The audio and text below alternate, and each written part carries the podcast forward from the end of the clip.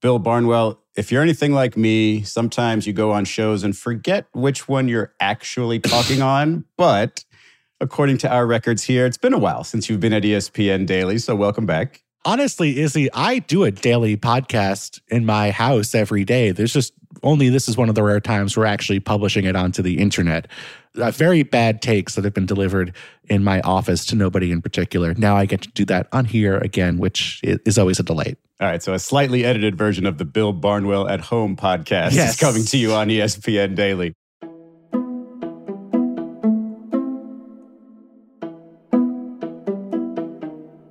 Bill, we have week seven of the NFL regular season coming up. That means the trade deadline is quickly approaching. Now, I'm from an NBA background where the trade mm-hmm. deadline mm-hmm. is the most dramatic portion of the season, but it hasn't always been the same for the NFL. That seems to be changing over the years, but what are your thoughts on the trade deadline right now?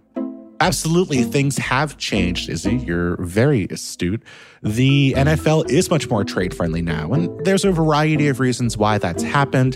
A, a, new generation of general managers is more comfortable, I think, making deals, evaluating and valuing players on other teams' rosters. It's frankly just easier to watch tape hmm. on other teams in the computer era.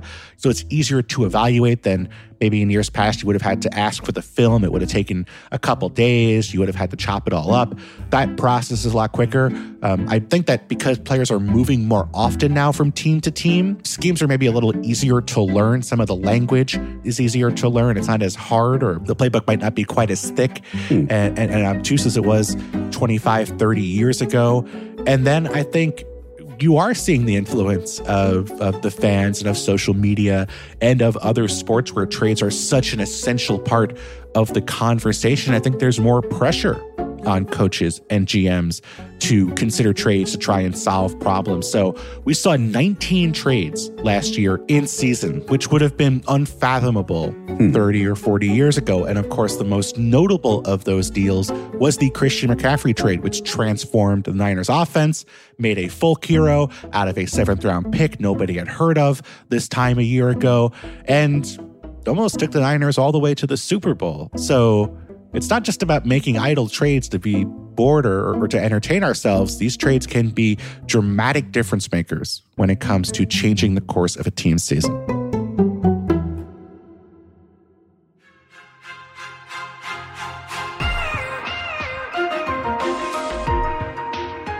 Throughout the sports world, trade deadlines tend to be one of the most reliable generators of storylines and intrigue. A star player stuck on a bad team can create months of speculation and headlines. But historically, the NFL had kept major player movement to the offseason, making for a largely inactive deadline. Until now. So today, Bill Barnwell makes his triumphant return to ESPN Daily, helping us understand how the football trade market has changed over time and giving us a full breakdown of this year's possible movers and shakers, including a few surprises. I'm Israel Gutierrez. It's Thursday, October 19th. This is ESPN Daily.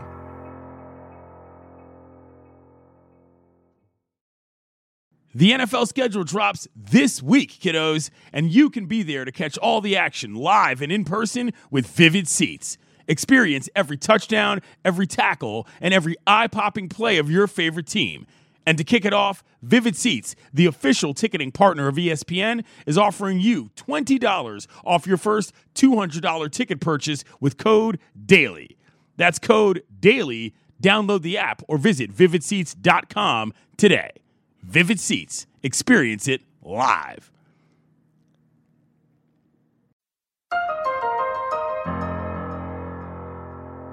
Okay, Bill. So we're about a third of the way through the NFL season with 17 games. That math is a little bit more difficult to do these days. But uh, the trade deadline's just about two weeks away. There have been some teams already sort of signaling what they're going to do and making moves. Denver comes to mind. This process often gives you insight into how teams are sort of evaluating themselves and the direction they're going into. So, just in broad strokes to start here, how active do you expect this trade market to be? There'll definitely be deals. It may not be quite as active as it was a year ago. And the reason I believe that might be the case is simply because we don't know how many teams hmm. are actually great right now. This True. has not been a year where there's been dominant teams at the top of the NFL.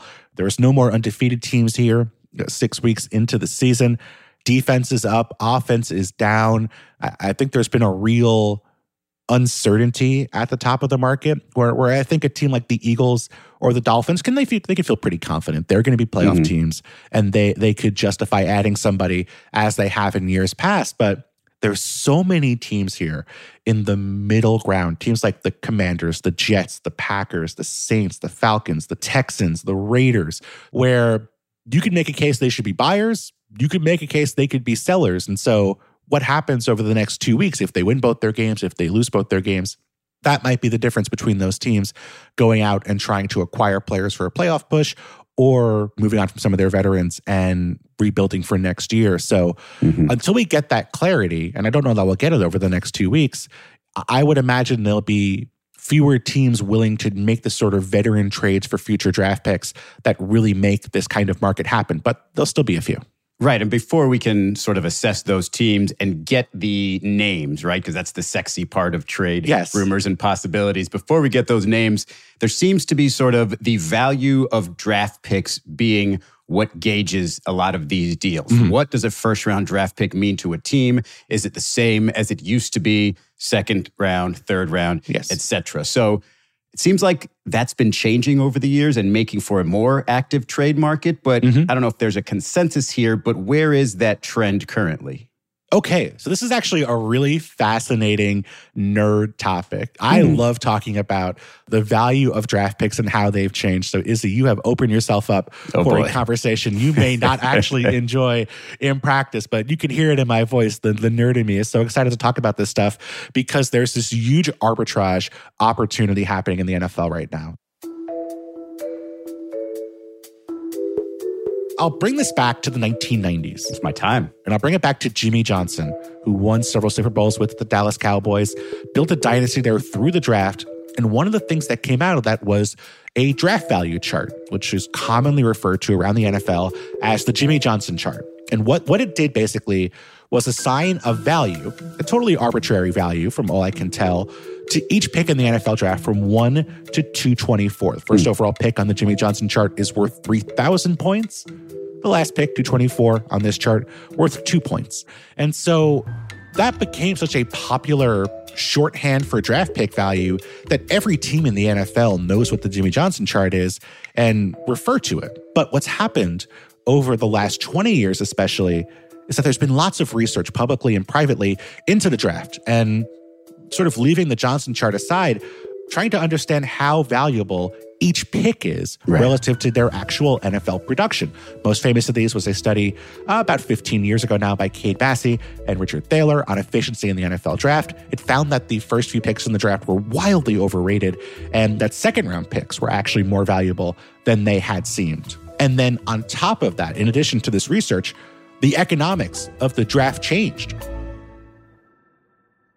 when you look at the draft in the 2006 to 2010 range, the top picks in the draft were getting paid more money, Right. guaranteed before they ever entered the league, than active NFL players. Someone like Matthew Stafford when he joined the league out of Georgia, or Sam Bradford when he was the first overall pick in 2010. He took home 50 million guaranteed. That was an NFL record before he ever stepped on the field. So the NFL and the NFL Players Association negotiated a new CBA in 2011 with a rookie wage scale, and that capped the value each player could make and assigned it basically to the value of each pick. So Cam Newton, who was the first overall pick in 2011, the year after Bradford got 50 million, he only got 22 million.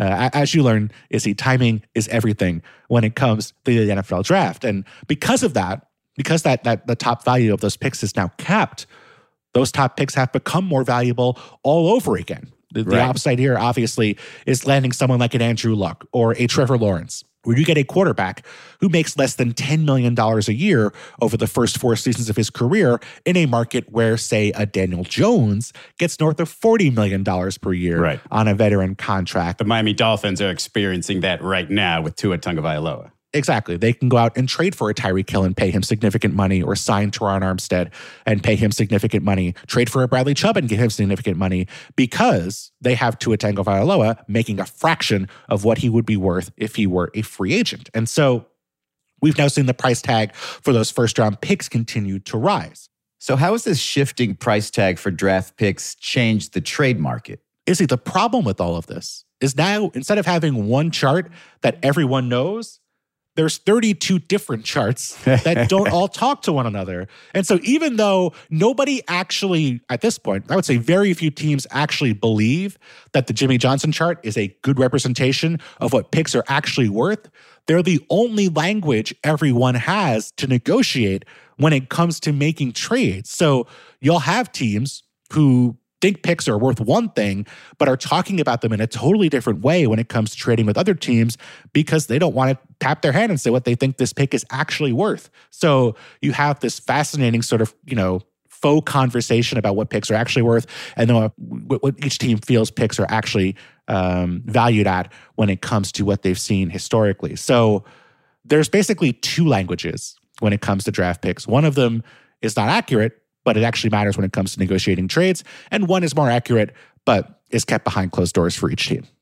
Okay, so when you see what a player like Christian McCaffrey did to the 49ers last year after they got him from the Panthers, and I'm sure that sort of adds to teams' assessment of what a draft pick is worth and whether they should make a trade. What players do you think might be in that category of availability this season, and what might they be worth? Ooh, that's a great question. I, I would start with maybe Danielle Hunter, who is an excellent pass rusher for the Minnesota Vikings, a player who can transform a defense at his best. Turns 29 next month. But the complicating factor in Danielle Hunter's value, and I wrote about this in my column last week for ESPN, is that he's not under contract for 2024. Mm. And when he signed his most recent deal with the Vikings, he has a no franchise tag clause included in his deal. So if you're trading for Danielle Hunter from the Vikings, you have to expect that he's not going to be on your roster in 2024 unless you sign him to a massive new deal before free agency. So he's a rental. Mm-hmm. He's really valuable and a super talented player.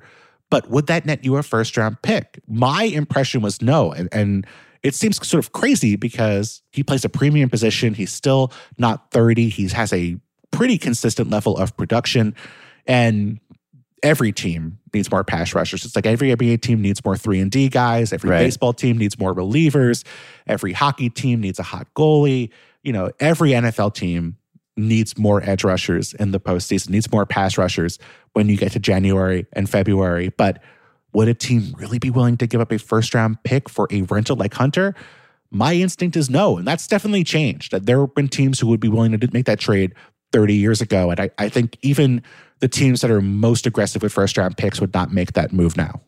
Not to bring up my hometown Dolphins again, but they seem to be uh, very much in a lot of people's eyes right now, a very fun team to watch. And they've done a lot of these things. And so, what did we learn, if anything, from their acquisition of Bradley Chubb last year? Was it worth it so far?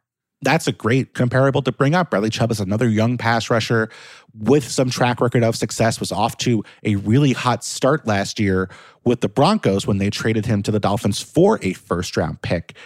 And that move hasn't really worked out. He's had his four sacks over the ensuing, I believe, almost a full season of football across 2022 and 2023 for the Dolphins, plus Miami had to give Chubb a significant extension right. as part of the deal or, or shortly after signing the deal. So that's a, a, a one that I think might give teams some pause. I know the Christian McCaffrey trade might cause some teams to consider being more aggressive for a playmaker relative to what they were last year when Christian McCaffrey did not net the Panthers a first round pick in return from the Niners. But the Chubb deal might go in the opposite direction. Yeah, I mean, there aren't any undefeated teams, and we're only through week six. So it feels like things are up for grabs. So you might get some teams that feel a little bit desperate uh, to win a Super Bowl. So who else might be somebody of high value on the market this year? What other names should we pay attention to? I would think about someone like Jerry Jeudy, who Unfortunately, seems to have crossed Steve Smith Sr. recently. Would not recommend doing that. But Jerry Jeudy was a player who, of course, people had high expectations for coming into the NFL. Was a first round pick with the Broncos. It's never really come together with Denver. His quarterback play, to put it nicely, in regards to Russell Wilson, who I think I've talked about more on ESPN Daily than any other person, uh, has not gone well. Um, but even last year, he averaged more than two yards per route run, which is a really good indicator that you are a talented and possibly game changing NFL receiver. That could be a McCaffrey esque situation where you put him on the right team with the right play caller, get him in the right offensive scheme. He could be a difference maker for your offense. There's all kinds of players who if teams at the very bottom of the league are willing to give up and basically tank for next season, that could unlock some really talented players like a Brian Burns or a Pat Surtain. But I don't know if those deals are necessarily going to happen. Okay, well, you mentioned tanking. So after the break, we'll get into some teams that are tanking potentially for Caleb Williams.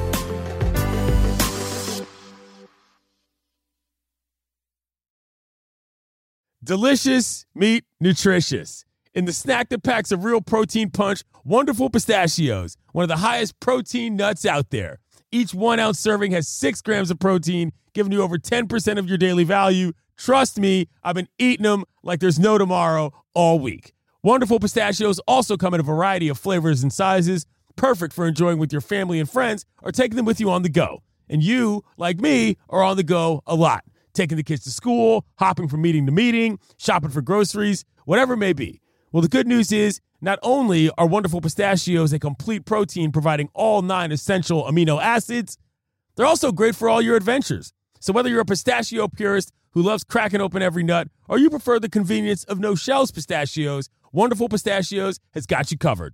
Grab Wonderful Pistachios and elevate your snack game today. Visit wonderfulpistachios.com to learn more. Shopping for Mother's Day is usually a challenge because you people wait until the last minute. But Macy's Gift Finder makes it incredibly fast and easy to find the right gift just in time for Mother's Day. Whether you're shopping for your sister's first one or for your fashionista mom who likes to make a statement, Macy's Gift Finder has so many great gift ideas that you can easily pick out something special to celebrate with them both. You can shop by price anywhere from 25 bucks and under to say 100 bucks and below. You can also sort by category like fragrance, handbags, and more, or gift lists like for the mom who has everything, or even pre wrapped gifts for grandma. Find top brands like Studio Pro Model Beats headphones, Polaroid cameras, and Samsung smart TVs. So, what are you waiting for? Mother's Day is May 12th and it'll be here before you know it. Macy's has the perfect gift guide to make picking something for mom easy this year. Head to Macy's.com slash gift finder today. That's Macy's.com slash gift finder.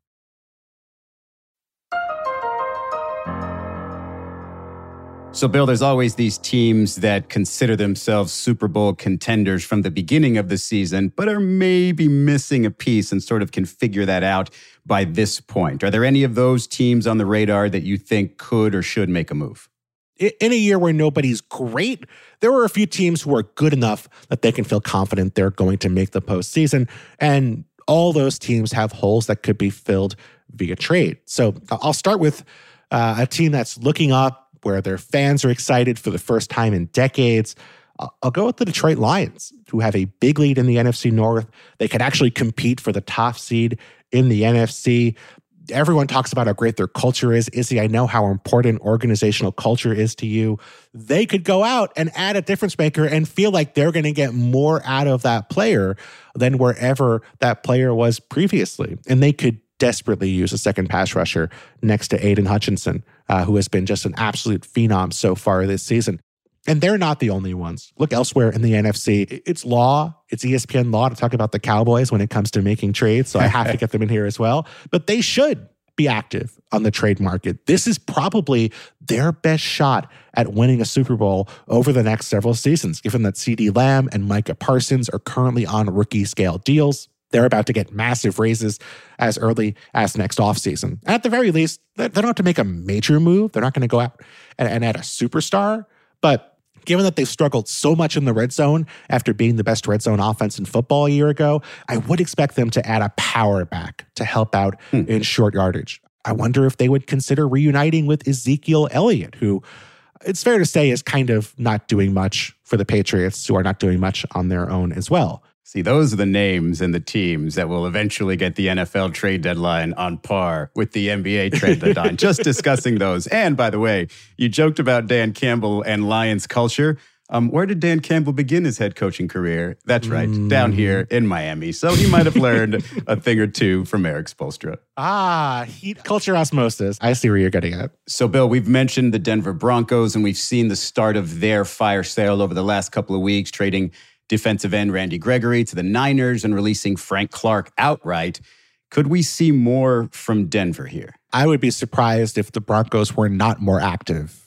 Our, Adam Schefter characterized the Broncos essentially as being willing to trade anything on defense that wasn't nailed down. And I, I would not fault them given how horrific their defense has been this season. The big name on this list that could be available for trade is Pat Surtain, who I mentioned at the end of the last segment, a, a top three NFL cornerback who's still on his rookie deal, still has up to five more years of team control when you consider his rookie contract in the first two years of the franchise tag. Surtain is an absolute superstar, and he would net the Broncos two first round picks, which would kickstart their rebuild after trading so many first round picks to acquire Russell Wilson and Sean Payton.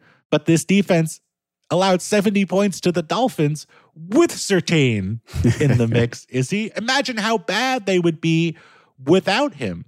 But if anyone knows how valuable tanking for Caleb Williams can be, it might be Sean Payton. I, I, I think he's a generational player, but at some point, we're going to move to a lottery system in the NFL. I, because this is a player that that possibly does that where – clubs begin to lose to try to put themselves in that position. That's not been a problem to date with our league. But this player, I think, is the type of player that we would look back on in five years and say, he's why the lottery exists now. Well, if you saw the exchange between Sean Payton and Russell Wilson on the sideline this past week, it might be clear and obvious that he would like to move on to Caleb Williams. But what other teams do you see in that mix at the end of the season? The teams who are at the bottom of the standings, the Arizona Cardinals are a team we've expected all year to be in that conversation where they're either actively tanking or at least being very open to considering trading away veteran players. The problem, frankly, has been that they've been too good for their own good so far this year. They're playing hard. Uh, Joshua Dobbs, their quarterback they acquired just before the season, has looked very impressive. They have a question about whether they want to bring Kyler Murray back and how much they want to rush him into the lineup. But they have veterans they could trade. Uh, Hollywood Brown comes to mind for me as a wide receiver who could interest teams around the NFL and is a pending free agent. The Panthers, are in a bind because mm. they are the worst team in football. Right. And they do not have their first round pick because they traded it to the Bears earlier in, in the 2023 offseason to help acquire Bryce Young, who is now their quarterback, who they took with the first overall pick in this year's draft. They have no reason to tank given that their draft pick is not theirs, so they they get nothing out of finishing with the worst record in football. But they might want to acquire other teams' draft picks in the hope that they can amass uh, draft capital and uh, try to rebuild their roster around Bryce Young. And that could include a deal for Brian Burns, who attracted trade interest last year. The Rams reportedly offered two first round picks and more hmm. to try and acquire Burns from the Panthers. And Carolina said no, which has now led to a contract impasse because Burns wants to be paid like a player who is worth turning down two first round picks and a second round pick as part of a trade package. And the Panthers are not necessarily interested in, in paying him as much as that would entail. So he could be back on the market this year. And then uh, I'll finish with two teams in the AFC. The Tennessee Titans are two and four, but they're without Ryan Tannehill now for a stretch as he's dealing with a high ankle sprain. New general manager Ran Carthon already moved on from a series of veterans this offseason. And if Tennessee wants to you know, decide they're done, they have veterans who could be interesting additions. Someone like Derrick Henry, their star running back, or uh, Kevin Byard, the excellent safety who was uh, a possible cut candidate this offseason, could be on the market.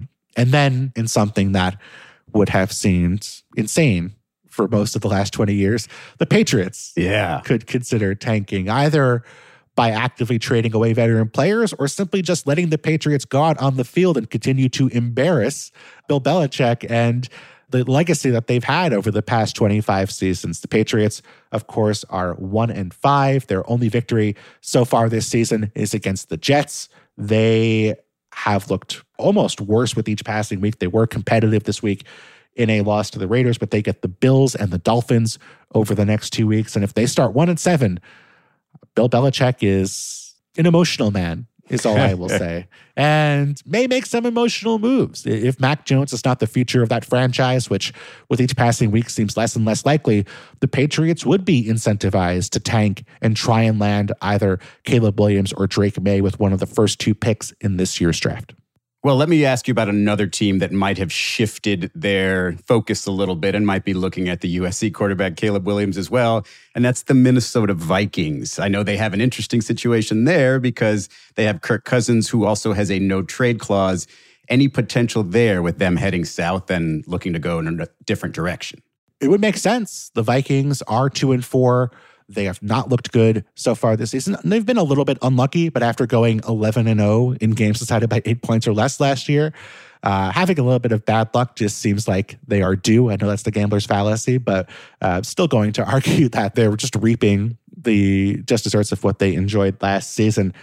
And they get the Niners next week. They'll probably be two and five a week from now. And Kirk Cousins does not just have a no trade clause on his deal, but he's also a free agent after this season. So the Vikings are caught in a bind. Does it make sense for them to re sign Kirk Cousins to a significant deal that now that he's in his late 30s because they don't have an alternative at quarterback? Or do they go out and tank?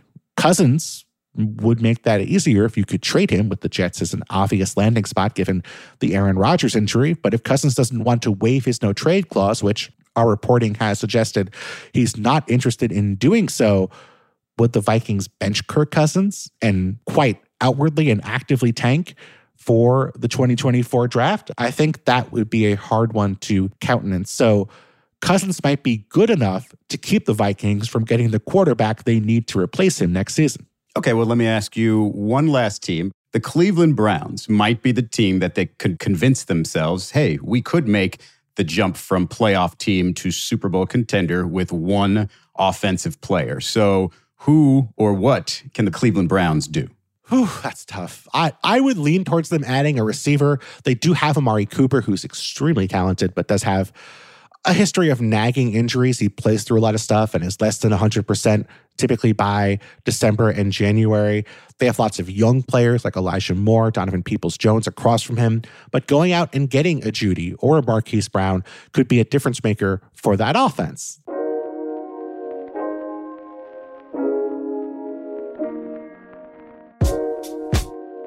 The only problem is they're saddled with Deshaun Watson, the $230 million fully guaranteed quarterback who has both been terrible, an awful person off the field, and is now injured, dealing with a shoulder injury. So that defense is incredible, and it helped carry them to a upset victory over the Niners on Sunday. But their problem is unfortunately so deeply entrenched into every fabric of that organization that I'm not sure even adding a wide receiver could make a difference for them. Bill, Bill, you were right. I could definitely hear it in your voice. I was very happy to excite the inner nerd in you. Thank you so much for the time. I'm going to go just play with my uh, personal trade simulator for the rest of the day now, Izzy. Thank you so much.